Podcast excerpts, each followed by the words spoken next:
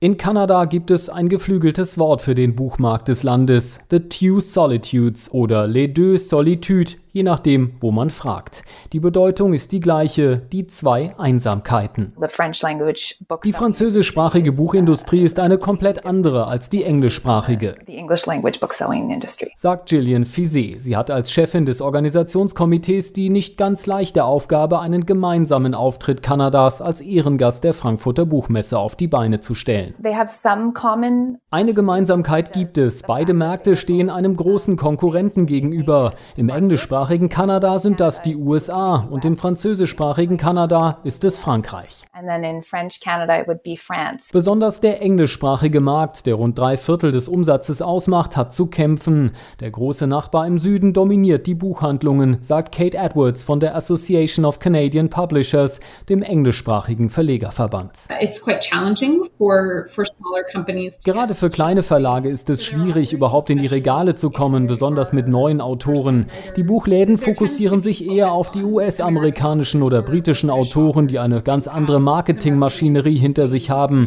Deshalb sehen die Bestsellerlisten bei uns meist genauso aus wie in den USA. Im französischsprachigen Markt, der hauptsächlich aus der Provinz Quebec besteht, sieht das ganz anders aus. Zwar ist die Konkurrenz durch Autoren und Verlage aus Frankreich groß, trotzdem sei der Markt dynamischer als im englischsprachigen Teil, sagt Arnaud Foulon vom Verband der französischsprachigen Buchverleger. Uh, Für rund 8 Millionen französischsprachige Kanadier erscheinen jedes Jahr 6000 neue Titel, die meisten in Quebec und dort in Montreal. Zum Vergleich, in den englischsprachigen Provinzen mit rund 30 Millionen Einwohnern gab es zuletzt gerade mal 9000 Neuerscheinungen. Und zwischen den beiden Buchmärkten gibt es praktisch keine Überschneidungen. Very, very few es gibt nur ganz wenige Verlage, die in beiden Sprachen veröffentlichen. Wenn ein französischsprachiger Verlag ein Buch übersetzen will, dann muss er sich einen englischsprachigen Partner suchen. Man muss die Rechte verkaufen, wenn man ein Buch im eigenen Land in einer anderen Sprache wie Englisch auf den Markt bringen will.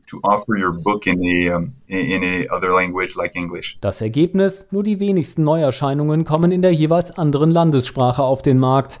Häufig werden Bücher erst in ganz andere Sprachen übersetzt, bis sie dann den Weg zurück nach Kanada finden.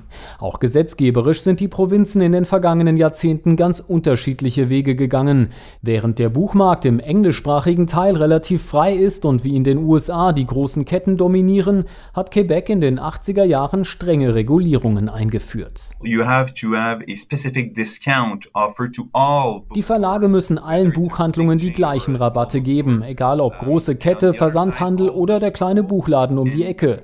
Dazu kommt, Schulen und Bibliotheken müssen ihre Neuanschaffungen von lokalen, unabhängigen Buchhandlungen beziehen. Das führt dazu, dass auch in kleinen Orten Buchläden überleben können, selbst wenn es nicht so viele Leser gibt wie etwa in Montreal.